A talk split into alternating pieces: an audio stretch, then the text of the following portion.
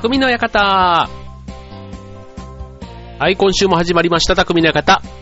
川崎匠です。チョアヘオ .com の協力でオンエアしております。はい、えー、ね、え、バレンタインも終わりましてということでね、えー、どうですか？なんかね、あの、結構、チョコをね、えー、前にあの、娘がこう友チョコってやつを交換しているんで、なんてね、そのちょっとね、おすそけじゃないんですけど、あの、食べてるんですけど、みんなね、結構凝ってますよね、ああいうの。ね、本当になんか、まあ、例えば20人交換すれば20通りのね、なんかいろんなこうチョコレートがあって、まあただね、やっぱりあの、チョコレートはまあいいんでしょうけど、クッキーとかね、なんかちょっと生菓子っぽいやつとかもあったりして、で、そういうのってやっぱり日持ちがしないから、こうみんなで分担してじゃないけど、こう新鮮なうちにね、やっぱり食べないとってなるから、意外とね、なんか甘いものに最近こと書かない我が家なんですけども、はい、えー、皆さんどんなね、バレンタインを過ごされたんでしょうかというところでね、えっと、まあ、ちょっとね、まだまだ寒い日が続いていて、どうしてもね、あの、休みの日とか、で、特に用がないとね、なんかね、こう、ストーブをつけて、あとは、電気カーペットをつけて、あとちょっとね、薄手のなんかブランケットみたいなものと、ちょっとね、足元に置いたりなんかするとね、もうなんかね、なんか眠たくなってきて。そんなことないですか？なんか、こうね、大して若くないくせになんでこんなに寝寝れんだろうって思うぐらいね、あの、この寒い時期、ちょっと布団がね、恋しいわけなんですけども、はい、え、っと、今日はね、そんな中で、まあちょっとね、外で、まあ、遊ぶよりも、なんとなく家でね、過ごす時間ももしかしたらまだね、多い時期かなと思います。ね、あとちょっと天気が悪かったり、雪が降ったりとかっていうとね、どうしてもね、ちょっと前に決めてた予定なんかもついついね、ちょっと外出するのもなんかめんどくさいなぁなんて思ったりするのがね、この時期なのかもしれませんけども、はい、ちょっとね、今日はね、あの、趣味というね、テーマで、まあ、あの、ね、自宅にいてね、よくね、みんな忙しい忙しいって言っててもね、まあ家にいてそんなにね、することないかなと思うんですよね。うん。で、家で、ね、そうすると、まあゲームをしたり、テレビを見たり、まあ、それ趣味とは言わないですけども、なんかそういうね、えー、っと、なんかこう、有意義に過ごす手段っていうと、まあ趣味があるのかなと思うんですけども、あの今日はね、ちょっとね、いろいろ、あの、趣味にね、熱中している人ということでね、ちょっとこんな人たちいるんですよっていうのを今日はね、えっ、ー、と、ご紹介できればと思います。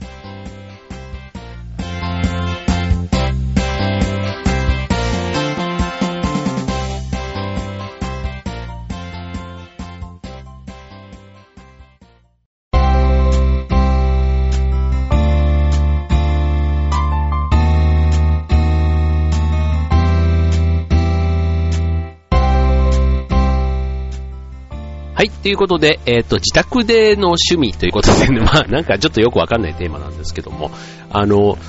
よくね、こう、オリンピックとかワールドカップとかがあると、夜な夜なテレビを見て結構寝不足になる人っていません？なんか。うん。で、僕もね、時々、本当になんか、ちょっと、例えばなでしこジャパンのなんとかとか、なんか、本当にこう、な、こう、話題になってるようなやつはね、ちょっと、まあ、頑張ってみても、それでもね、やっぱりね、2時過ぎるとね、きついなと思って結構寝ちゃったりするんですよね。だから、ほんとね、最後まで見るほど情熱がないって考えたら、それはね、あんまりね、趣味にはなっていなくて、うん。だから当然あの、ああいうスポーツカフェとか、ああいうところに行って、で、みんなこう、サムライブルーじゃないですけど、ああいうね、えー、やつを着て一緒になって観戦するとかね。まあ、そこまでね、大のサッカー好きでもないなと。うん。じゃあ、かといって野球はどうなのなんて言うとね、あの、そうでもない。ない。まあ、昔で言うとね、結構なんか、うちの親父は巨人が好きだったんで、こ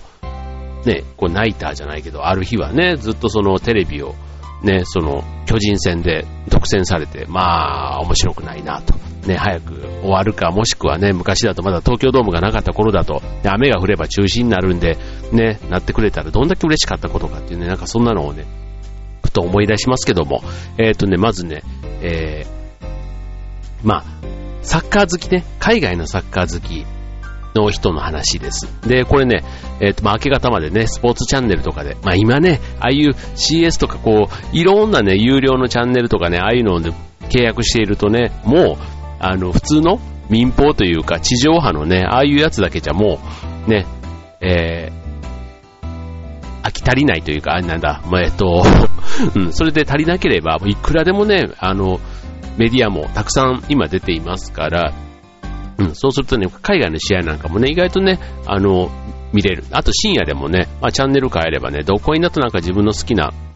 ものが見れたりするんで、うん。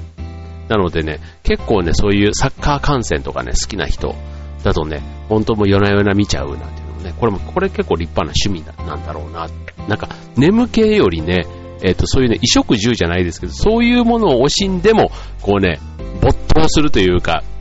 ね、のめり込んでるってね、なんかすごいなっていつも思うんですけどね、まず一人目、そういうね、えー、海外サッカーが大好きなんていうね、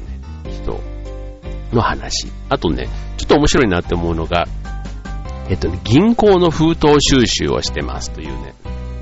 これね、お父さんが銀行の封筒収集をしてますという人の話なんですけども、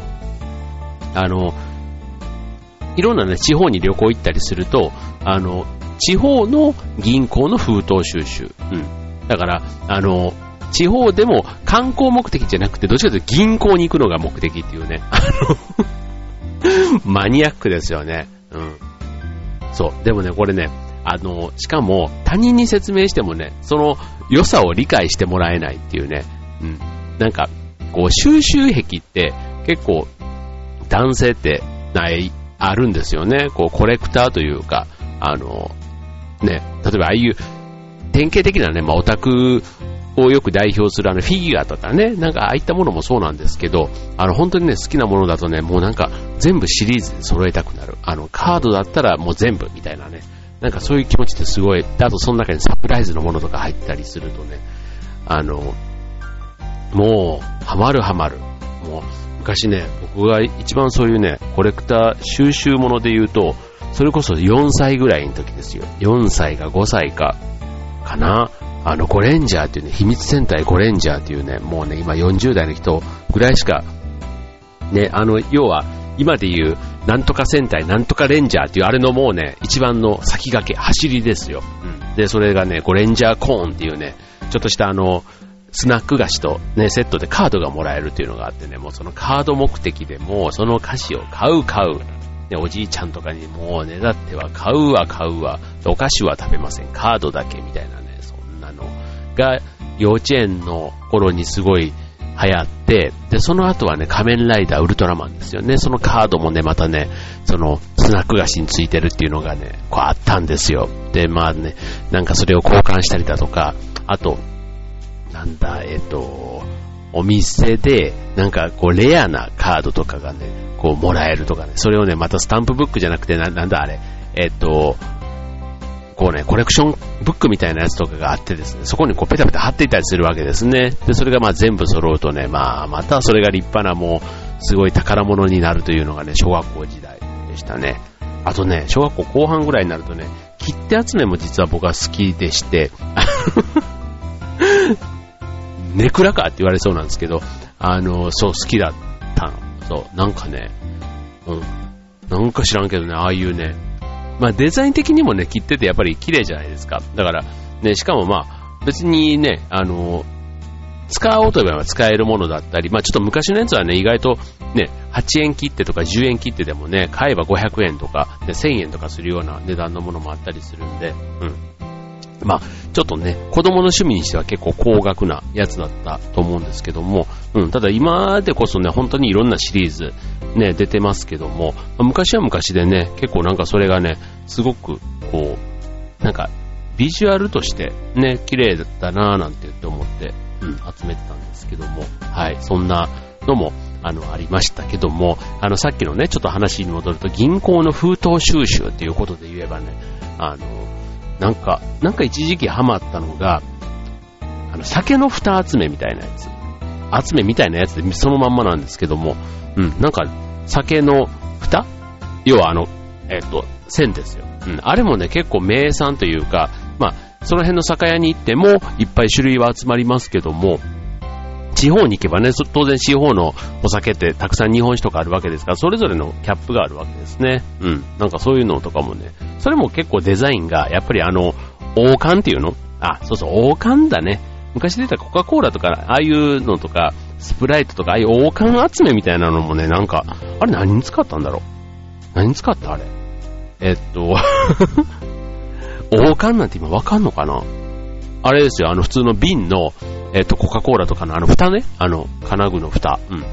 えっと、金具の蓋っていうか、あの、鉄製というかアルミ製というか、うん。あの蓋のこと王冠って言うんですけど、うん。ああいうのを集めたりとかもあったように、なんか酒の蓋も集めたりね。うん。これもね、結構あの、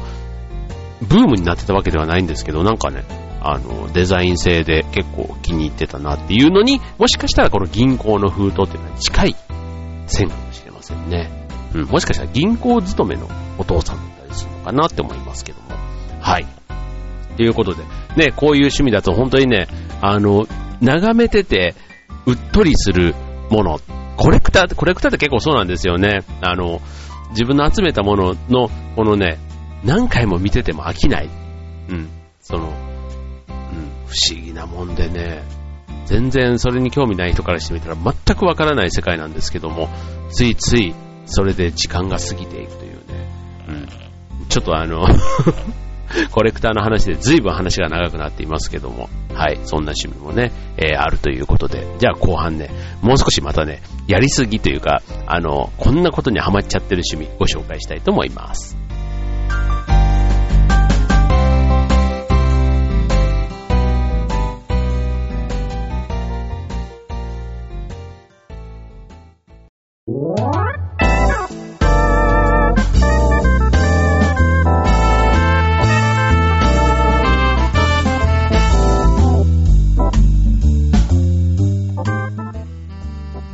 はい、ということで、えー、っと、今週の匠の館は、えー、趣味ということでね、はい、えー、まあ、趣味といってもね、いろんな方法趣味もありますけど、ちょっとね、マニアックというか、あの、ややね、えー、ハマりすぎると周りの人が意外とこう、迷惑しちゃうかもっていうね、そんな、えー、趣味にハマった人たちの話。まあ特にね、ちょっと男性の趣味ということでね、お送りしていますけども、はい。あとね、えっ、ー、と、面白いのが、バンドですね。バンド。うん。あの、某、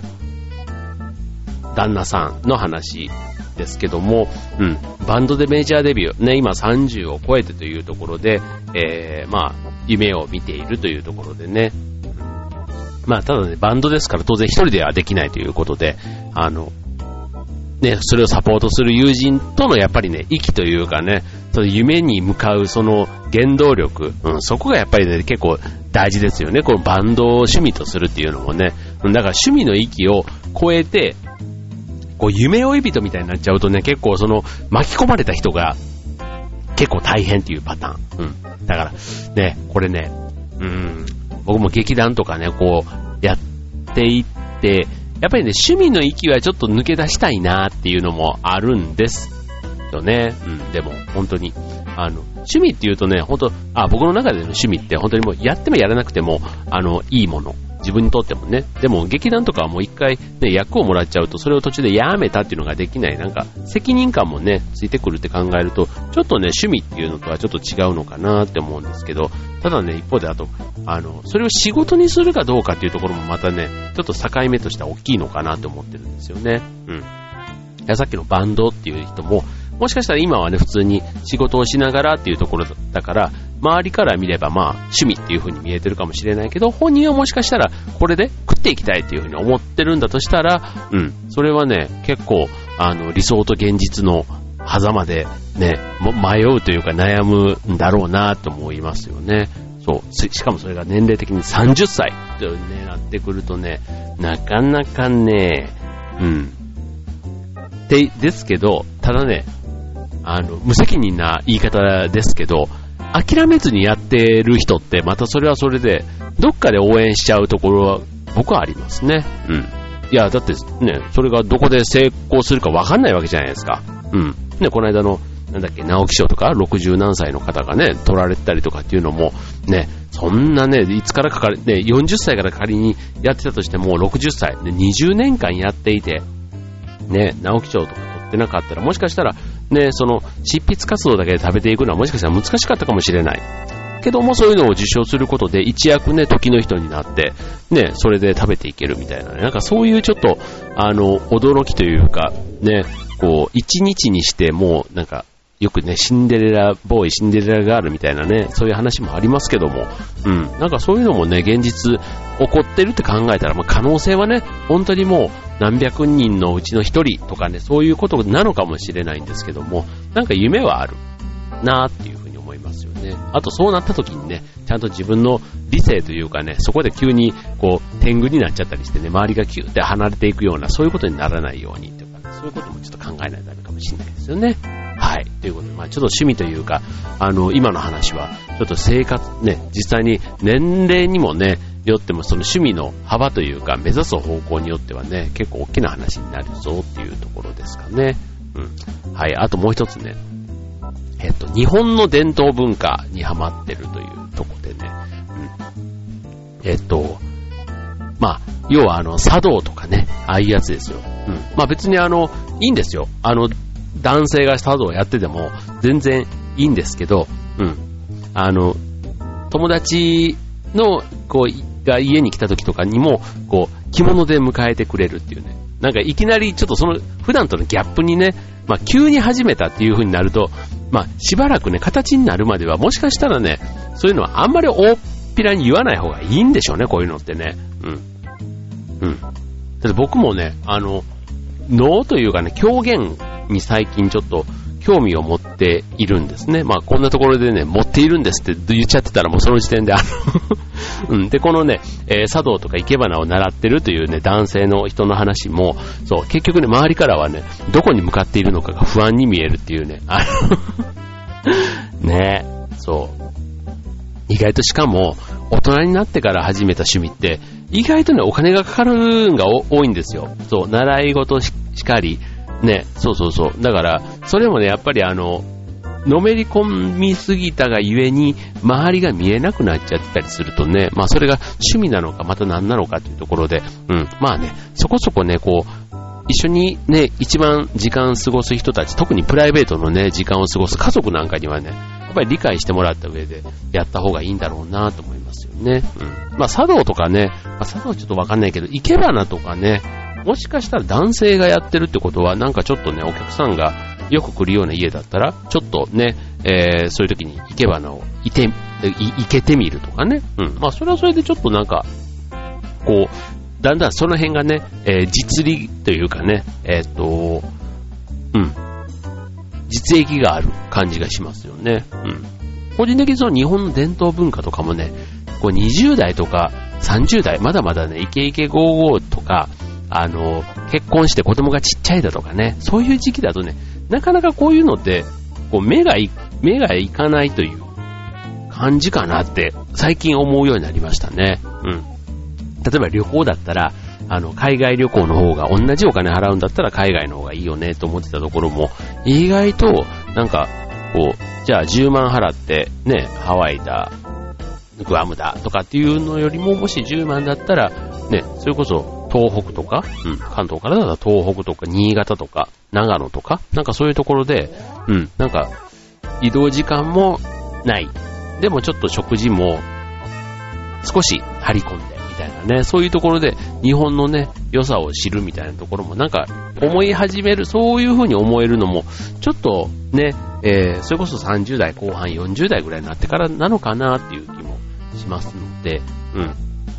まあ日本の伝統文化っていうことぐらいだったらね、全然むしろいいです、いいと思いますね。僕、あまりそういう茶道とか、ね、生け花とか興味がないので、そう、興味がないんですけど、ただなんかそういうのをやってる人がいたら、やってみてどうとかなんか単純にね、興味というか、自分がやるやらないというよりは、やってみてどうだったっていうのはね、すごく興味があってですね、うん、ぜひ聞いてみたいなって思うんですけどね。はい。まあでも、本当はあの、伝統文化じゃないですけど、あの、文字とかね、日本語というか、最近あの、ボールペン字とか、いわゆる書道とかね、すごく、こう自分の母国語というか、普段書いてるね、日本語、最近こうね、パソコンだとかメールとかが多いとね、やっぱりね、字がどんどんなんか下手くそになっていってて、そう、でしかも忘れている。うん、ほんとね、漢字ってこんなに忘れんだって思うぐらいなんか 忘れちゃうんですけど、あと、久しぶりに、あ、この字久しぶりに書いたなとかね、文字を書いてると思ったりもするんですけど、なんかそういうね、えっ、と、まあ、日本の伝統文化ではないんですが、うん、なんかそういう文字とかね、書、書みたいなところもね、ちょっと凝ってみるっていうのは一つ面白いかなと思いますよね。もし全くね、えっ、と、趣味のね、ない方もしいらっしゃったらね、今日ご紹介した中では、まあ、えっ、と、銀行の封筒収集はちょっとさておき、まあ、サッカー観戦もね、まあ趣味というかね、まあそれはそれでいいとして、まあ日本の伝統文化ね、見つめ直すなんていうのは僕は個人的にはいいんじゃないかなと思いますね。